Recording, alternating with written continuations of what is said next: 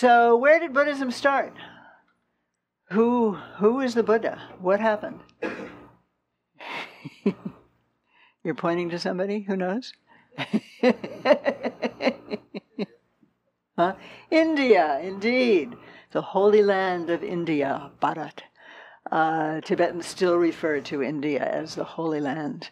Uh, the one that we now call Buddha was born in Lumbini Gardens, which today is just inside the Nepali border. It's part of the pilgrimage sites of for Buddhists. And he arose, he was born, he taught, he was part of a very important cultural movement that had been going on before his birth and which he really pushed forward in a certain way. What was going on in India at that time, things were a little prosperous right then. And the long, long held art of ritual practice, which was very central to many, many of the Indian religions. We call them Hinduism, but there are actually many, many different, very rich traditions within India already at the time of the Buddha, about 500 years before the time of Christ.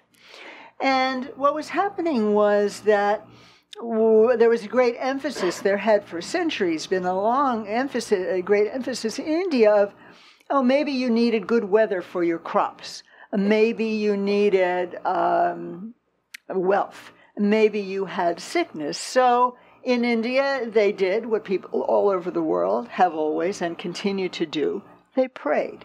And they prayed in very beautiful, elaborate, performative rituals, which were so complicated they had to be conducted by people who had trained in those rituals. Ordinary person, they might pray in their own way, but they couldn't do these very special kinds of performances, really, sometimes going on for days with incantations and incense and flowers. It's still done today in India. Very beautiful, very powerful. And these were done to propitiate the deities. Deities, of whom there were many in the Hindu tradition, who had certain power. So you would ask a particular powerful figure like Agni or Vishnu and say, please help me. Or actually, you would ask the trained ritualists, the Brahmins, to do those rituals for you. So ritual life was very strong in India. It's still very strong. It's strong in all the Buddhist traditions. But there came to be a movement called the Shramana or Wanderers movement. People felt, you know, I don't know about having other people do these rituals. I feel like I want to go out into the jungle, into the forest, and explore my own experience. I think there's some wisdom to be had by paying attention to me, not me in the ordinary way, but looking deeply into my mind, looking into what's really going on in life. What's it all about? What's meaningful? What is a meaningful life? So these questions were very powerful already in India. And the, you know, maybe the people who today mm, found billion dollar startups or um, become great scholars or doctors or creative geniuses. In other words, the creme de la creme, the very creative, interesting people of that time, that's what they were doing. They were leaving home. They were going to wander so they wouldn't be encumbered by ordinary life and they could look into their own hearts, minds, the eye of the universe, you might say. They were doing meditation. They were doing yoga meditation. Yoga goes back millennia in India. It didn't just start with Buddhism. Sitting like this didn't just start with Buddhism. It was already there in India.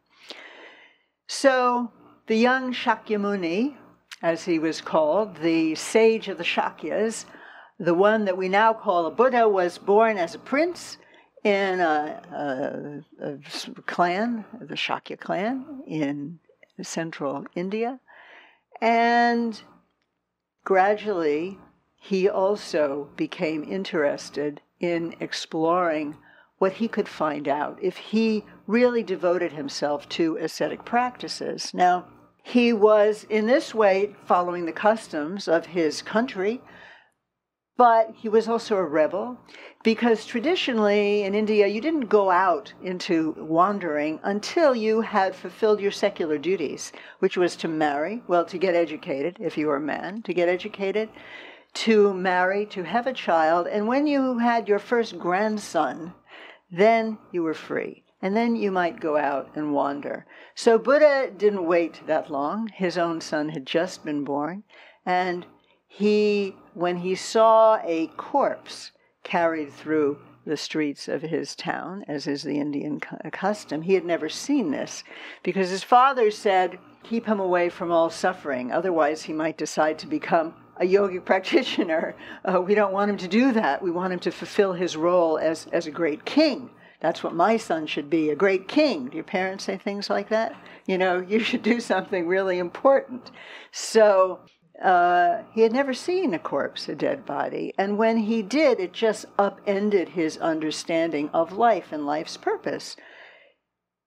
He was being taken in a, a chariot let's say his chauffeur was driving him. His chauffeur was a very wise person. And he said, What? What is this? And he was told, uh, This is death. This comes to everyone. What? Even me? I'm a king's son. I'm going to die too? Which is a kind of echo of how I think most of us feel. Yes, we know about death, but that happens to other people. Do you notice that you feel that way? It's very hard not to feel that way. Intellectually, it's very easy, but emotionally, it's quite difficult, especially when you're young. Especially when you're young. I know, I tried to meditate on, impermanence when I wasn't that much older than you. Um, it's hard to get. So Buddha felt, he concluded that since he was going to die, and he didn't know when, which none of us do, he better get out and practice right away. So that was his first radical move. He left. He left home. His wife and children were well cared for. India, you have an extended family. He had servants. But he left. And he practiced for seven years, we are told. And finally, he sat down under the, what we now call the Bodhi tree in Bodh Gaya, outside of Gaya, not so far from Patna in India, in the state of Bihar. And he had an experience, he had an awakening he woke up from the sleep of ordinary, ordinary experience, humdrum, same old, same old. Now, this awakening is the how we understand the word Budh. Budh is a root of the Sanskrit word Buddha. So he is a Buddha, one who has awakened. Sometimes it's translated as enlightenment. But I like the word awakened because it's experience near. You all know what it is to wake up, right? We wake up every morning. So if we just hang here for a moment and reflect, what does it mean to wake up in your own experience? We have a sense of what it means, right? It's a shift.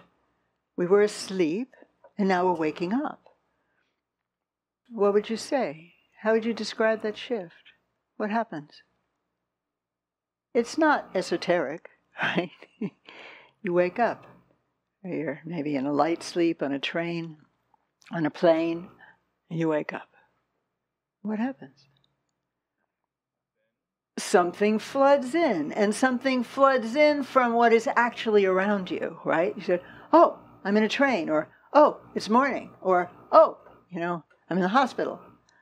You realize, Oh, you locate yourself very quickly, right? In time, in space, and yeah, beautiful things flood in. Oh, I'm here. I'm not in, you know, some. I'm not running through the streets, uh, being chased by a bear. I thought that was happening, right? We wake up, so there's a kind of clarity. Things can come into us because our mind, instead of being dull, so in sleep, generally, either we're kind of closed off from what is ever going around us, dull. That changes. Or we might be very vitally engaged in a dream.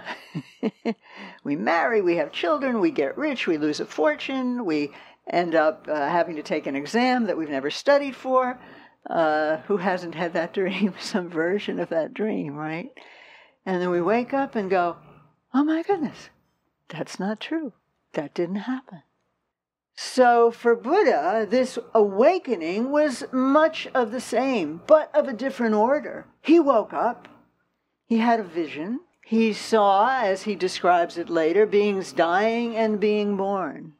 Dying and being born in accordance with actually actions they themselves had done in the past. So you may have heard about karma. Did you hear about karma in your courses?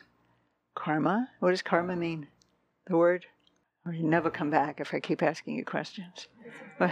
You know what it means? Kind of, yes. It means karma. It means action. It means doing. And it is sometimes. So work is creates karma and it's also the result of karma. Good. So the universe has a certain order, but perhaps the most important thing to mention that Buddha noticed is that things are always changing. Always changing.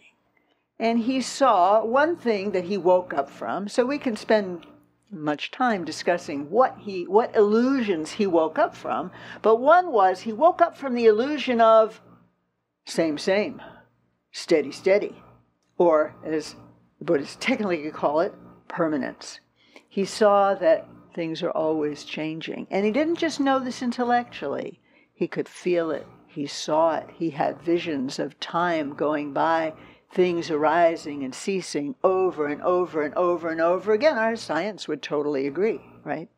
Stars arise, they go away also. The sun will not be here forever. So he woke up from that, and therefore he's called the Buddha, the awakened one. And he awakened to what he felt was a very profound and important reality that he had been asleep to before. And this reality was one, things were always changing. Two, we didn't like that. We wanted to hold on to things as they are, at least when they're going our way. Or if they're not going our way, we want to change them in the direction that we like. So, could distill all of those reactions that we have to our being kind of hopelessly enmeshed with hope or fear. Hope, wanting something to happen in the future fear that something else would happen in the future. Can kind of coalesce all of our distractions, which we notice quite clearly when we seek to meditate. They're mostly about what can I do? What can I do better? I hope this doesn't happen. I'm going to try to do this. I don't know if it will succeed. Does that sound familiar? It's just normal. So Buddha was really trying to uh, describe a situation that we know very well. It's not only Buddhists for whom things change, right? This is a, a fundamental principle. So he understood through the visions and experience that he had that the way things are is different from the way they seem. Things seem kind of stable, usually. But even even when we're sitting quietly, you know, you're breathing, your body is changing. Everything is changing. You yourself have changed a great deal in the last few years. You look at it, especially you were still in high school, right? You look at a picture of yourself five, six years ago, ten years ago, unrecognizable. Who is that person? But he or she has the same name you have. Well, that's interesting. When you say I, my name is, generally we have a sense of, you know, me. I'm always me. That doesn't change. When I was three, I did this. When I was six, I did this. Now I'm in high school, I do this. But who's the you? The you that's in high school wasn't there when you were three. And that three year old, where are they? It's been a stream. You are a river. We are all rivers, moving, changing going to the ocean of our vastness. So Buddha understood that things were not what they seem and that we actually suffer a lot because we live in hope and fear in a completely unreal context. So he felt that this would be something to share with others. He wasn't thinking of starting a new religion. It wasn't until later that we started to call what he taught Buddhism. Things are not what they seem. That is an essential principle which we can look at in rich ways. Things are not what they seem. You think you are a you, but where, how, who is that? We won't talk about that too much today, just introducing a drop that we will expand on another time. So he wanted to share this information. He thought it would be helpful to people. He thought it would be helpful. And the Buddha, we are told, when he was born, walked out of his mother's side, causing her no pain, in the Garden of Lumbini. And he took seven steps. And he said, I am here for the benefit of the world. I am here for the good of the world. In other words, I'm here to help. I'm here to help out any way that I can. And this is a core principle in Buddhist traditions, and really, I think, in all spiritual traditions to be of service, to offer something to the world, to others, to your family, to strangers.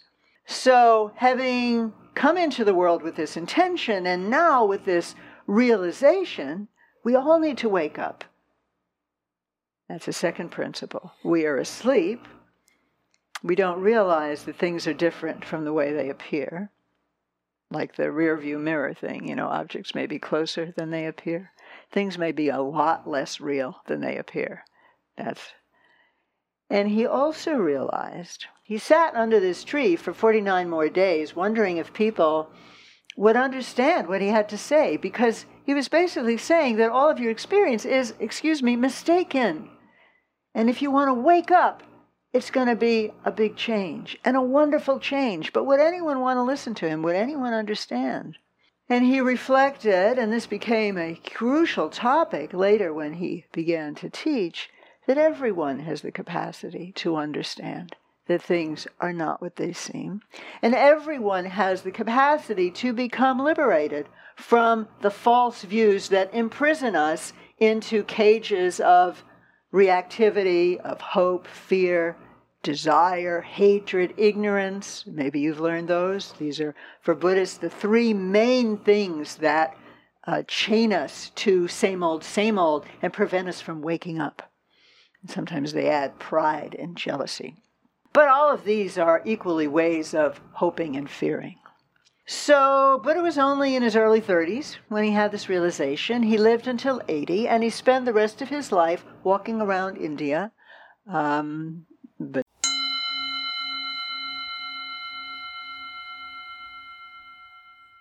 Naras, uh, Rajgir, uh, where he died, these now pilgrimage places in India, teaching. And after he died, he said, I've taught you the way. Your liberation depends on you. In other words, I don't have to hang around anymore. I'm done. I've, I've said it all.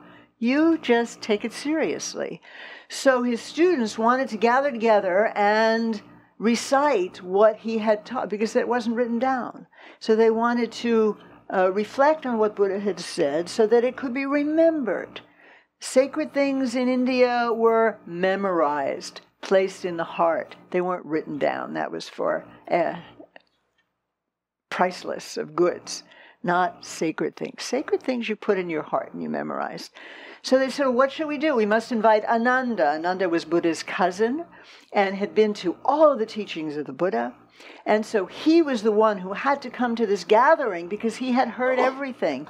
But there was a problem, bless you. In order to uh, gain admittance to this particular meeting, you had to be an arhat. You had to have overcome uh, the Ari, the enemies of desire, hatred, ignorance. You had to hunt, conquer them. So that's one etymology of arhat, a Sanskrit word meaning somebody who's liberated, somebody who's free. So Buddha was liberated, he was free, he had woken up, he had broken the prison ranks, and he had written down how to get there. So Ananda needed to be present. But Ananda, he'd been so busy serving the Buddha, he was not an arhat. Big problem. So Ananda, and I tell this story as it was told by uh, Goenkaji, who taught for many years in India and the West uh, insight meditation. So Ananda goes off. He gives himself two weeks to become an arhat. Okay. That's a lot of pressure, right? You think studying for an exam is bad? The whole future of the tradition depended on him becoming an arhat so he could attend this meeting. So he meditates. He meditates day and night, day and night. It's just not happening. A week goes by. Okay, got a few more days. Let me, let me see. You can imagine that there is a lot of distraction of hope. I may, I have to, I have to, I, maybe tomorrow, maybe tonight, maybe at dawn. And fear. Maybe it won't work. Maybe I won't be able to go to this meeting. Hope and fear, hope and fear. He sits and he sits and he sits and he it's the night before. It's his last night. Oh my goodness. He sits and he sits and he sits and he's. And finally, he looks into his mind freshly, without hope or fear, and he says, I'm not an arhat. I'm just not. As soon as he puts his head down on the pillow, he is. He has woken up his ability to recognize and see the very thing that he was trying to get rid of and escape from and really to deny. We do this too, right? I'm not a procrastinator, we say. But when we actually see, oh, but I'm having to pull an all nighter now because I didn't start my paper and I'm a procrastinator and it's causing me pain. Oh, then you could change, right? So Ananda by being in the moment, paying attention, fueled by his tremendously compassionate urgency to be an arhat, but letting go of all judgment, not projecting anything onto his identity, just, oh, I'm not an arhat. He wakes up. He wakes up into the reality of what he is, which is a liberated being, which, as Buddha extensively discusses, and many commentaries since then, is what everybody is, really. So he was finally in touch with his real nature. Not being an arhat was not his real nature either, it was just a description of that moment. Now, so he did go to the meeting, and he, uh, this was the beginning of compiling the collection, the first collection of Buddhist teaching, known as the Tripitaka. Tripitaka, it's kind of a nice tripping off your tongue word. Tripitaka means the three baskets or the three collections. And the practice that we do here, which we'll do in a few minutes, we'll have a few minutes pause first, actually, and I'll say this in about five minutes as we begin the next session, distills the very essence of the teachings in those three sections of the three collections, the Tripitaka of uh, attention or concentration, good, kind behavior, and insightful wisdom. All of that just in our simple practice, as it was there also for Ananda.